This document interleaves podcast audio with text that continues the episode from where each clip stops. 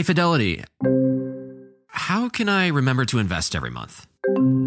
With the Fidelity app, you can choose a schedule and set up recurring investments in stocks and ETFs. Oh, that sounds easier than I thought. You got this. Yeah, I do. Now, where did I put my keys? You will find them where you left them. Investing involves risk, including risk of loss. Fidelity Brokerage Services LLC member NYSE SIPC. Best Western, we can't promise you the perfect family beach vacation. We can't promise that it won't rain, or that you won't get a sunburn, or that your family won't endearingly call you Lobster Mom for weeks afterward. What we can promise is a warm welcome and a comfortable room amidst all the joyful chaos. Lobster Mom. Life's a trip. Make the most of it at Best Western, with over 4,200 hotels worldwide.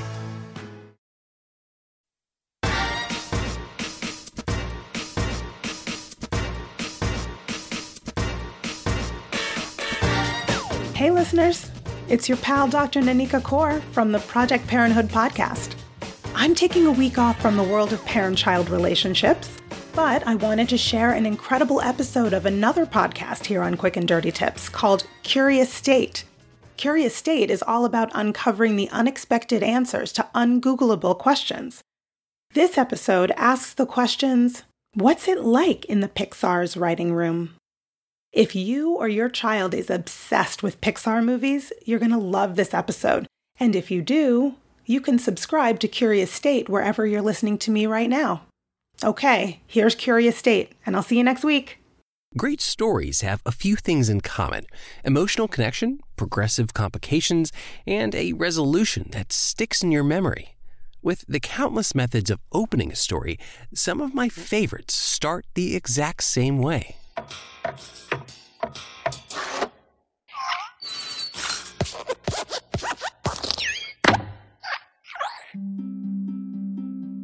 27 years ago, my parents, my three brothers, and I, we all went to a little movie theater in Springfield, Illinois.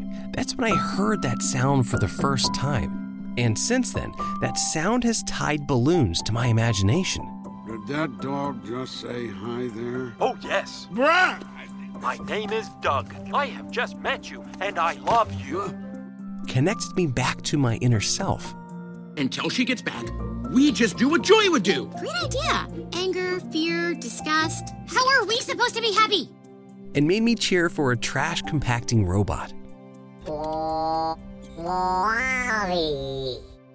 But above all, that sound has instilled a Pavlovian response in me. When I hear it, I know what's coming next. I am about to feel something. Nemo! But getting an impactful story to fall into place comes with some big challenges, ones Pixar writers have to creatively spar with every day. And often, those challenges hit back.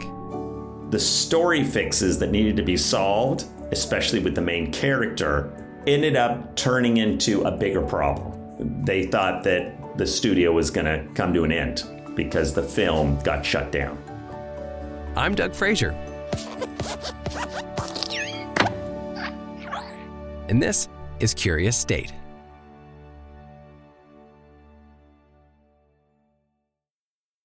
The writer's room feels like such a top tier place to be when it comes to the Pixar idea, at least for me anyway.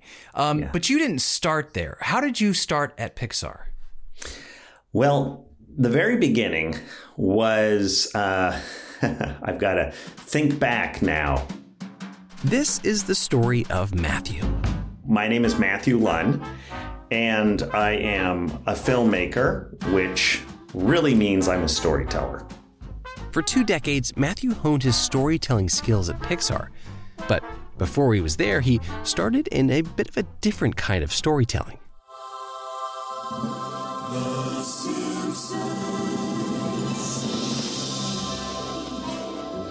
Matthew was in his first year of college when he started working as an animator on The Simpsons. At the young age of 19, the writer's room there changed him. Legends like Conan O'Brien were able to make people laugh and cry through not just jokes, but stories. These writers could make people feel something. And so began Matthew's love for storytelling. Then, he got a call from Pixar, which at the time was just a small little startup. They had seen one of my short films that I made at the uh, college I went to, the California Institute of the Arts, Cal Arts in LA. And they liked it and they asked me if I wanted to come in to be able to hear a pitch for a film they wanted to make. Now, Pixar was only made up of, oh my gosh, 50 people, 60 people. And uh, I went into a room with Steve Jobs, the director of animation, and the writer and the director of the film, and they pitched me the idea for Toy Story. Hey, wow! What? What is it? Woody! Buzz! Oh, great, you found them. Where were they? Here in the car! See? Now, what did I tell you? Right where you left them. And I was so moved that I did leave my job at The Simpsons, or what I should say is I did not return for the fourth year of The Simpsons. And I took the job at Pixar as, you know, one of the first 12 guinea pigs to learn how to animate on a computer. Wow. So that first pitch of Toy Story versus the final product, were they in the same ballpark?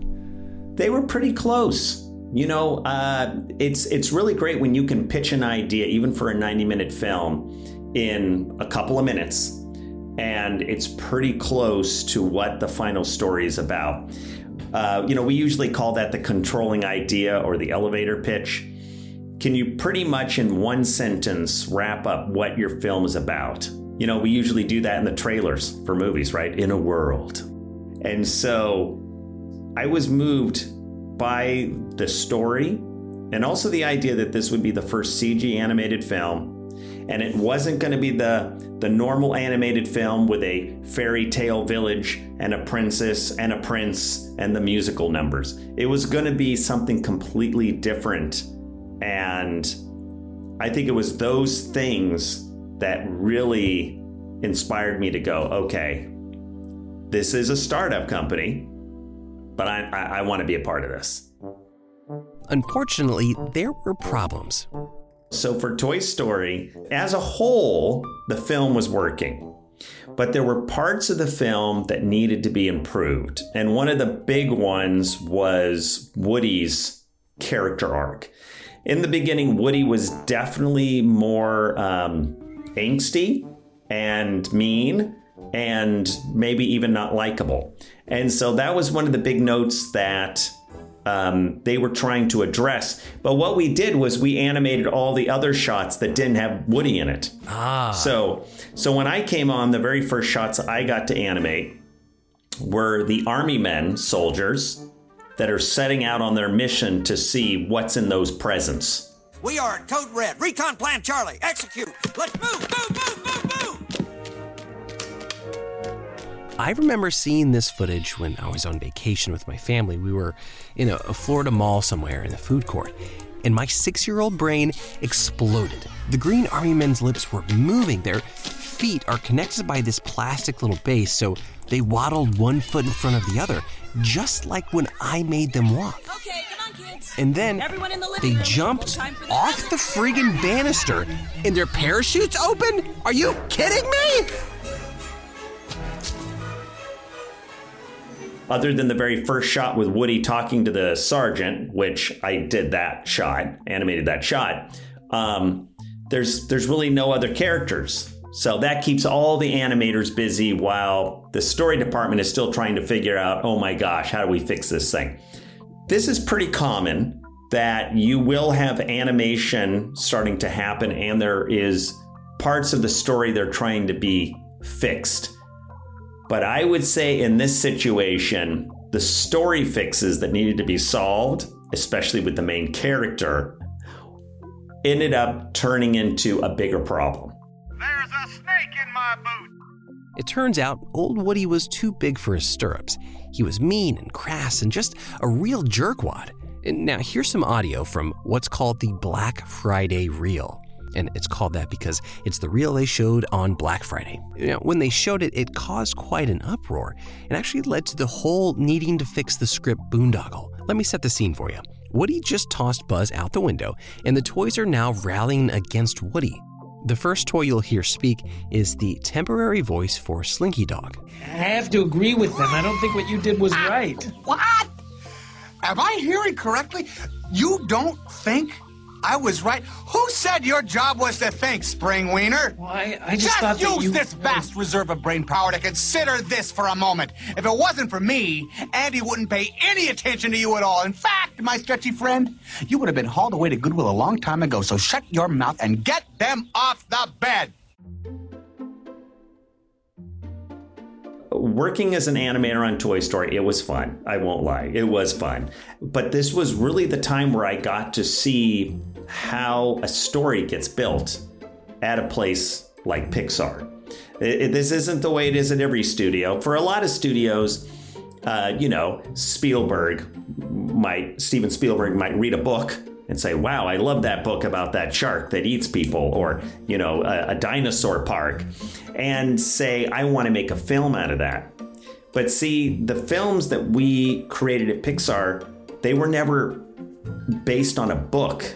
Everything came from just our own personal experiences, things we were passionate about. These stories often started and grew in one room at Pixar. Matthew walked by that room often, hearing the laughter, the fun, the excitement. This was the writer's room, the birthplace of protagonists we hold dear to our hearts.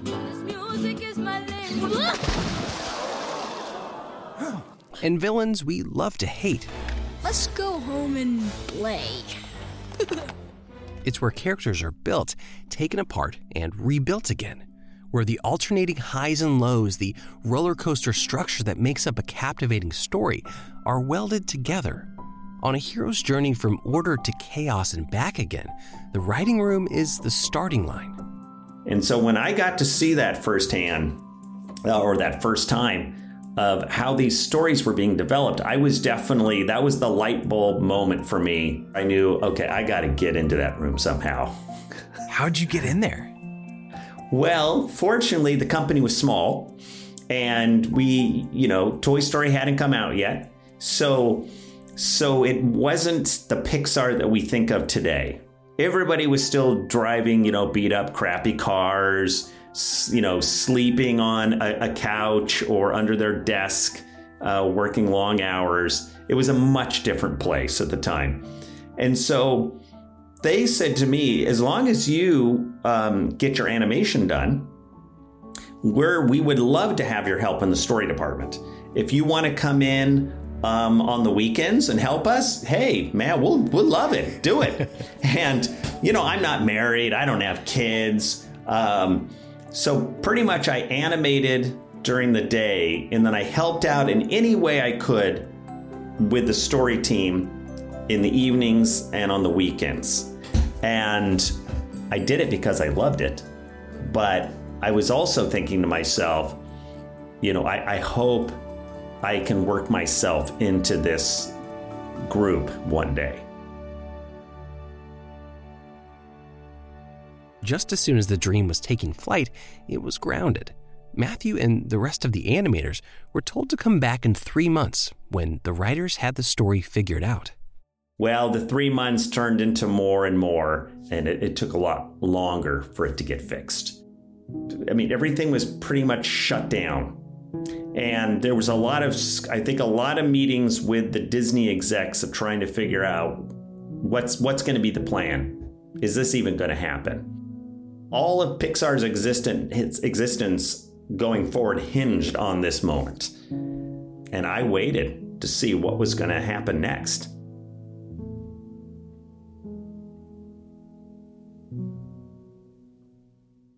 Ready for a new and exciting career challenge? At DHL Supply Chain, you're part of a team committed to creating innovative solutions for some of the biggest brands in the world. We're recognized as a best place to work, where people are valued, supported, and respected. DHL Supply Chain is hiring for a wide range of salaried operational and functional roles. Previous experience in logistics is welcome, but not required. All opportunities, no boundaries. DHL Supply Chain. Apply today at joindhl.com. At Best Western, we can't promise you the perfect family beach vacation. We can't promise that it won't rain or that you won't get a sunburn or that your family won't endearingly call you Lobster Mom for weeks afterward. What we can promise is a warm welcome and a comfortable room amidst all the joyful chaos. Lobster Mom.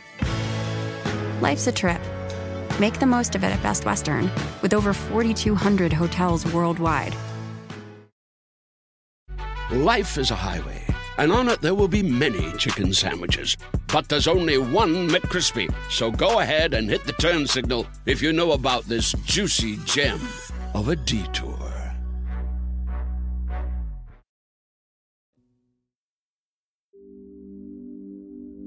So, Matthew's dream of working in the Pixar writer's room was put on hold, and that gave him some time to think.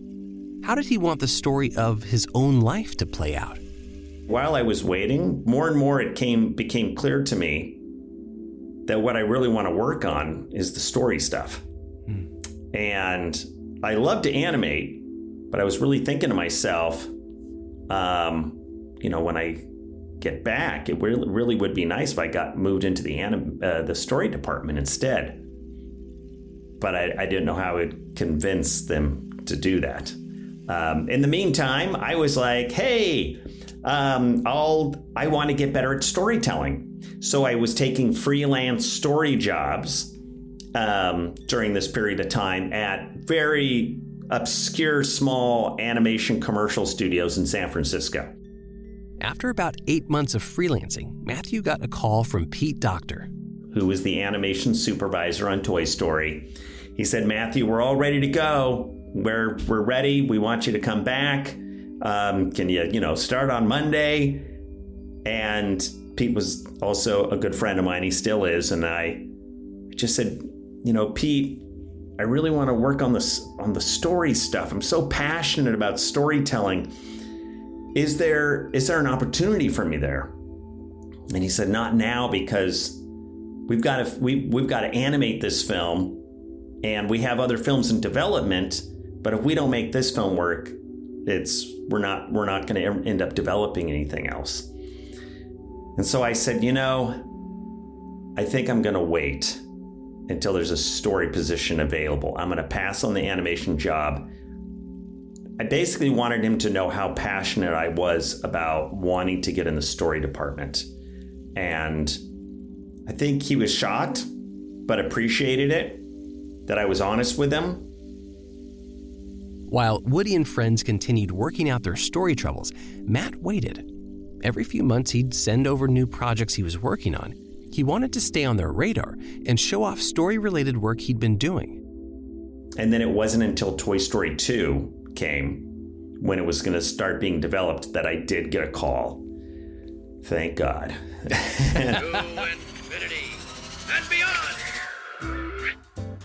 I seriously felt like I made the biggest mistake of my life by turning down that opportunity. But it paid off because then they ended up contacting me saying, you know, Toy Story was great. People loved it. They want more. And we want to develop a Toy Story 2.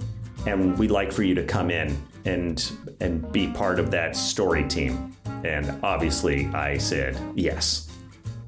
This was this was during the period of time where the Disney company decided to start making sequels to all of their films. Um, you know, Little Mermaid 2, Aladdin 2, Lady and the Tramp 2, whatever they could put it to after. and they were just doing direct to videos, putting them on VHS and selling them in supermarkets. Basically, kind of babysitting material, right? Mm-hmm. And that's what they were going to do with Toy Story 2. But I saw it as at least this is an opportunity for me to get better as a storyteller and get back into Pixar. And we had a very small team and of storytellers, and no one was really watching us. Bugs Life was like in production. Ah! I am a cute little bumblebee. Here I come. So we just started putting in there whatever we thought was hilarious and moving and funny. And it kept getting more and more outlandish that it started getting the attention of other people in the studio, especially the top execs. And that's when they saw the potential that this could be really good. people loved Toy Story so much that they realized that they didn't want to just make crappier versions connected to Toy Story. They really wanted to make this brand strong. And that's when they put more effort, they put more energy into it and said, we're going to release this into, as a film, which was so exciting. Because now I'm now I'm working on a film that I've been working in development and with the writers and the story team and everything. So now that you're in the writer's room, the cool thing about being in that room is you have all these just aha amazing moments and you have it as a team. But the other side is, of course, there's so many challenges you have to overcome. There's been many moments where we're stuck for months trying to end up figuring out, you know, that that one moment in the story that that everything is hinging on, but nobody can figure it out. And one of those moments later on, when I worked on Finding Nemo, was we we just couldn't figure out how, how is Nemo going to escape from a fish tank. How, how is this? Remember, he's in the dentist's office. He's with those other fish, you know, that are in there. How is he going to escape? And we had thought of many different things, but but it reached a point where the director Andrew Stanton was like, "All right, story team, we're all getting in a room, and we're not leaving here today till we figure this out." And when you get into a writer's room like this, it's like a blend of improv and writing and story structure. Um, and basically, you are just throwing up any idea up on the wall to be able to to to see what's going to stick. And I remember in there, um, as I'm blurting out ideas, one of them was if I was a fish in an aquarium, you know what I would do is I, I, would get everybody in the aquarium to just just be as messy as possible. Get all of the sides of the aquarium just covered with algae and grossness. Look at that. Would you look at that? Filthy. Absolutely filthy. So we would have to be put in baggies taken out of the the, the little fish tank, and then we could just roll in our bags like hamsters in a ball across the table, out the window, across the street, and then we're in the ocean. And and and as I pitched that, and everyone's like, "All right, that's that's good." And then I kind of did a, but then how would we get out of the baggies once we're in the ocean? And then the director was like, "And that's what we're going to put at the end of the film." Is all those fish popping up in their baggies and they what do we do now?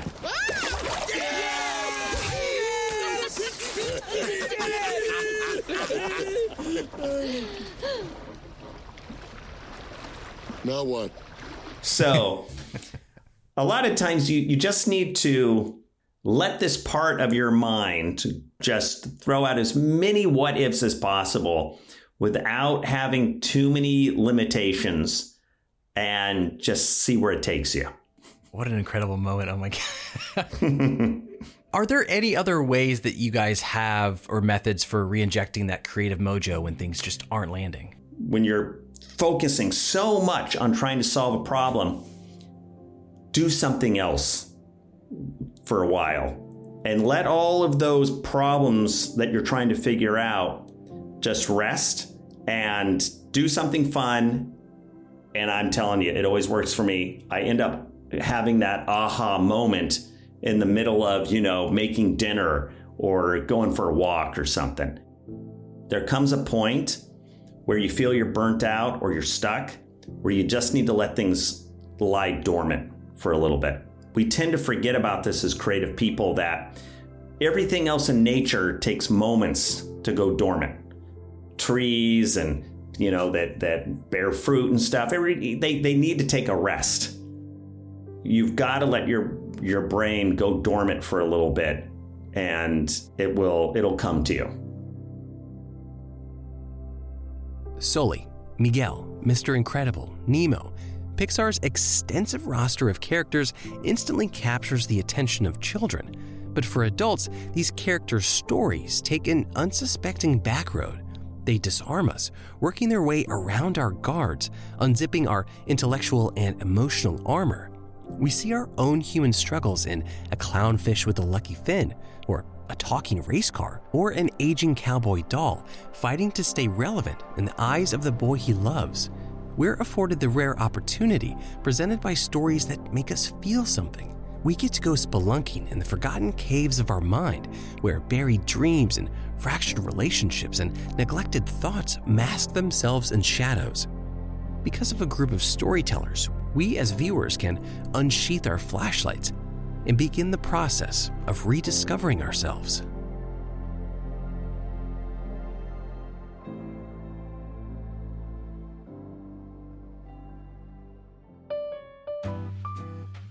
To learn more about Matthew and to purchase his book, The Best Story Wins How to Leverage Hollywood Storytelling in Business and Beyond, visit MatthewLundStory.com.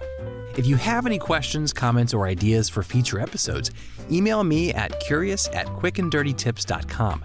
If you prefer talking over typing, leave me a voicemail at 757 541 8471. For more information about the show and where you can find us across the internet, check out our show notes or visit quickanddirtytips.com. Special thanks to the Quick and Dirty Tips team. Adam Cecil, our audience development and podcast manager, Morgan Christensen, podcast and advertising operations specialist, Holly Hutchings, our digital operations specialist, Davina Tomlin, marketing and publicity assistant, and our trusty intern, Brendan Pika. Curious State is hosted and produced by me, Doug Frazier, for the Quick and Dirty Tips Network, which is a division of Macmillan Publishers, in partnership with Mignon Fogarty Inc. Until next time, stay curious. At Best Western, we can't promise you the perfect family beach vacation. We can't promise that it won't rain, or that you won't get a sunburn, or that your family won't endearingly call you Lobster Mom for weeks afterward. What we can promise is a warm welcome and a comfortable room amidst all the joyful chaos. Lobster Mom. Life's a trip. Make the most of it at Best Western, with over 4,200 hotels worldwide. Life is a highway, and on it there will be many chicken sandwiches. But there's only one McCrispy. So go ahead and hit the turn signal if you know about this juicy gem of a detour.